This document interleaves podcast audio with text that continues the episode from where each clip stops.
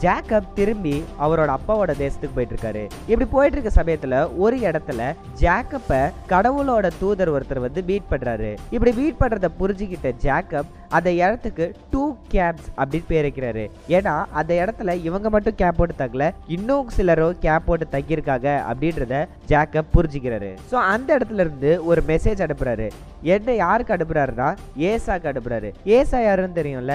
அவரை ஏமாத்தி தான் அவருக்கு பயந்து தான் இவர் லாபான் வீட்டுக்கே போயிருப்பாரு. ஸோ திருப்பி ஏசா கிட்ட இருந்துட்டு என்ன மெசேஜ் அனுப்புறாருன்னா இது மாதிரி நான் இருந்துட்டு நம்மளோட வீட்டுக்கு திருப்பி வந்துட்டு இருக்கேன். நீங்க வந்து என்னை ஏத்துப்பீங்கன்னு நம்புறேன் அப்படின்னு சொல்லிட்டு ஒரு மெசஞ்சரை அனுப்புறாரு. அந்த மெசஞ்சரும் கிளம்பிட்டாரு.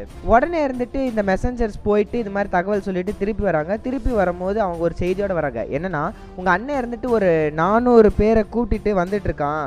அப்படின்னு சொல்கிறாங்க உடனே இருந்த கேட்ட உடனே ஜாக்கப்க்கு பயங்கரமாக பயம் வந்துருச்சு. ஸோ அவங்க அண்ணன் இருந்துட்டு அவனை அழிக்க போகிறான்றத புரிஞ்சுக்கிறான். பட் இருந்தாலும் என்ன பண்ணுறான்னா இவனோட முழு கேம்பாக இருக்கும்ல அதை ரெண்டு கேம்பாக பிரிக்கிறான். ரெண்டு கேம்பாக பிரித்து அதில் ஒரு கேம்ப் இருந்துட்டு அவன் வரும்போது ஜெ- ஏசா வரும்போது அவன் கூட சண்டை போடவும். அப்படி சண்டை போட்டுட்டு இருக்க சமயத்தில் இன்னொரு கேம்ப் இருந்துட்டு எஸ்கேப் ஆகி போயிடலாம்ல அதுக்காகவும் ரெடி பண்ணிட்டு இருக்கான். இப்பதான் ஜாக்கப் கடவுள்கிட்ட வேண்ட ஆரம்பிக்கிறாரு. இவர் என்ன வேண்டுறாருன்னா கடவுளை நீங்க சொல்லி தான் நான் என்னோட தேசத்துக்கு நான் திருப்பி போறதுக்கு முடிவு பண்ணேன். நான் இந்த தேசத்துக்கு வரும்போது கிட்டத்தட்ட ஒரே ஒரு குச்சி மட்டும்தான் வச்சிருந்தேன். பட் இப்போ என்கிட்ட ரெண்டு கேம்ப் இருக்கு. இவ்வளோ விஷயத்தையும் நீங்க எனக்கு தந்திருக்கீங்க. பட் அந்த அளவுக்கு நான் கைண்ட்னஸை உங்ககிட்ட இருந்து எதிர்பார்க்குற அளவுக்கு நான் ஒர்த்தான ஆள் கிடையாது அப்படின்னு சொல்லிட்டு பயங்கரமா ப்ரேயர் பண்றாரு. இவர் என்ன சொல்றாருன்னா நீங்க தயவு செஞ்சு என்னோட அண்ணன்கிட்ட இருந்து என்னை காப்பாத்துங்க. நீங்க தான் சொன்னீங்க என்னோட வம்சத்தை ஆளுங்க கடற்கரை மண்ணோட அதிகமா இருப்பாங்க அப்படின்னு நீங்க தான் சொன்னீங்க. இப்படி சொன்னதுக்கு அப்புறமா தன்னோட அண்ணனுக்காக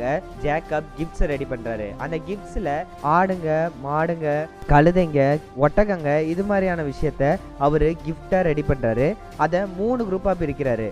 மூணு குரூப்பா பிரிச்சு மொத குரூப்பை கொண்டு போய் முன்னாடி வச்சுட்டு அவங்க கிட்ட என்ன சொல்றாங்கன்னா என் அண்ணன் வரும்போது இதை பார்த்த உடனே உன்னோட அடிமையான ஜேக்கப் தான் இதை உங்களுக்கு சென்ட் பண்றாரு இதை கொடுக்குறாரு அப்படின்னு சொல்லி நீங்க சொல்லணும் அப்படின்னு சொல்லிட்டு முதல் கூட்டத்துக்கிட்ட அந்த முதல் கிஃப்ட்டை வச்சிருக்க அந்த கூட்டத்துக்கிட்ட சொல்லிட்டாரு. அடுத்து ரெண்டாவது கூட்டத்துக்கிட்ட வந்துட்டு என்ன சொல்றாருன்னா அதே விஷயத்தை தான் சொல்றாரு. இது எல்லாத்தையுமே உங்களோட அடிமையான ஜேக்கப் இருந்துட்டு கொடுக்குறாரு அப்படின்னு சொல்லு அப்படின்னு சொல்லிட்டு ரெண்டாவது குரூப்கிட்டையும் சொல்றாரு மூணாவது குரூப்கிட்டையும் சொல்றாரு மூணு குரூப்கிட்டையும் ஒரே விஷயத்த சொல்றாரு. இவர் என்ன எதிர்பார்க்கறாருன்னா அவங்க அண்ணன் வந்து இதை பார்த்தாவது அவரை வந்து மன்னிப்பாரு அப்படின்னு சொல்லிட்டு எதிர்பார்க்குறாரு. அன்னைக்கு நைட்டு அவரால் தூங்க முடியல. காலைல அவங்க அண்ணன் வரப்போறாருன்ற விஷயத்த நினைச்சு நினைச்சு அவர் யோசிச்சுட்டே இருக்காரு. இப்படி ஒரு வெயிட் பண்ணிட்டு இருக்க சமயத்துல திடீர்னு ஒரு ஆள் இருந்துட்டு இவர் கூட சண்டை போட வராரு.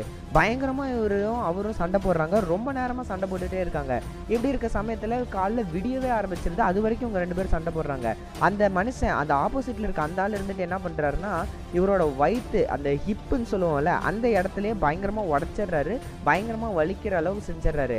அவர் இருந்துட்டு சொல்கிறாரு இது மாதிரி விடியற்கால ஆயிடுச்சு. நான் கிளம்பணும். என்னை விடு அப்படின்னு சொல்ல ஜாக்கப் இருந்துட்டு இல்லை இல்லை இல்லை. நான் உங்களை விட போகிறது கிடையாது.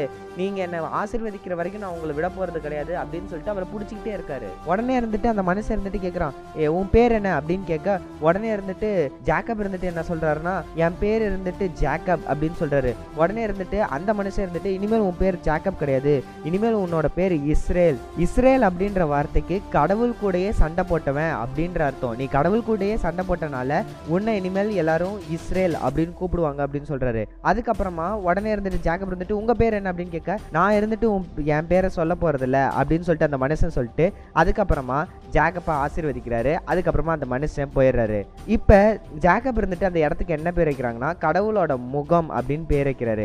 ஏன்னா அவர் கடவுளோட முகத்தையே பார்த்துட்டும் கூட உயிரோடு இருக்கனால அவர் அந்த இடத்துக்கு கடவுளோட முகம் அப்படின்னு பேர் வைக்கிறாரு. அதுக்கப்புறமா திரும்பி பார்க்குறாரு. திரும்பி பார்க்கும்போது தான் ஜாக்கப்போட அண்ணக்காரன் அங்கே வந்துட்டாரு. ஏசா தன்னோட நானூறு மனிதர்களை கூட்டிட்டு அந்த இடத்துக்கு வந்து சேர்ந்துட்டாரு. இவரும் இருந்துட்டு அவரை பார்த்த உடனே பொதுவாக தட்டி தட்டி அந்த இடத்துக்கு போயிட்டு இருக்காரு அதுக்கப்புறமா இவர் என்ன பண்ணுறாருன்னா இவரோட ஃபேமிலி இருக்கும்ல மொத்த பெரிய ஃபேமிலியை நாளாக வகுத்துட்டு அதுக்கப்புறமா அந்த ஏசா கிட்ட போறாரு. ஏசா கிட்ட போறவல்ல இவர் தட்டி தட்டி போடாலுமே இவர் கால் வலிச்சு தட்டி தட்டி போடாலுமே அவர் இருந்துட்டு என்ன பண்ணுறாருன்னா கிட்டத்தட்ட ஏழு தடவை தலை குடிச்சு தலை குடிச்சு வணங்கி வணங்கி ஏசாவை வரவேற்கிறாரு. உடனே இருந்துட்டு ஏசா ஓடி வராரு. ஓடி வந்து ஜாக்கப்பை கட்டி பிடிச்சிட்டு ரெண்டு பேருமே பயங்கரமா அழ ஆரம்பிக்கிறாங்க. அதுக்கப்புறமா ஏசா இருந்துட்டு அந்த மனுஷர்கள் அதாவது ஜாக்கப்புக்கு பின்னாடி நிறைய பேர் இருப்பாங்களா அந்த மனுஷங்களா யாரு அப்படின்னு கேட்க உடனே இருந்துட்டு ஜாக்கப் சொல்கிறாரு இது மாதிரி இவங்கெல்லாம் என்னோட ஃபேமிலி அப்படின்னு சொல்லிட்டு இன்ட்ரடியூஸ் பண்ணி வைக்கிறாரு. இப்போ இன்ட்ரடியூஸ் பண்ணி வச்சதுக்கப்புறமா ஏசா இருந்துட்டு ஒரு கேள்வி கேட்குறாரு என்னன்னா எதுக்கு நான் வரதுக்கு முன்னாடி கிஃப்ட்டுன்ற பேரில் அவ்வளோ மிருகங்களை முன்னாடி அமுச்சு வச்சுருந்தேன் அப்படின்னு கேட்க உடனே இருந்துட்டு ஜாக்கப் என்ன சொல்கிறேன்னா உங்ககிட்ட இருந்து அப்படியாவது மன்னிப்பு கிடைக்கும் அப்படின்ற நம்பிக்கையில் தான் பண்ணேன் அப்படின்னு சொல்கிறாரு உடனே இருந்துட்டு ஏசா என்ன சொல்கிறாருன்னா எனக்கு அதெல்லாம் தேவையில்ல. எல்லாத்தையுமே நீயே வச்சுக்க. எனக்கு தேவையான அளவு என்கிட்ட இருக்குப்பா அப்படின்னு சொல்ல ஜாக்கப் இருந்துட்டு இல்லை இல்லை. இது என்னோட கிஃப்ட்டு நீங்கள் தான் வச்சுக்கணும் அப்படின்னு சொல்லிடுறாரு. அதுக்கப்புறமா அந்த இடத்துல நல்லபடியாக சாப்பிட்டு அவர் கிளம்பிடுறாரு.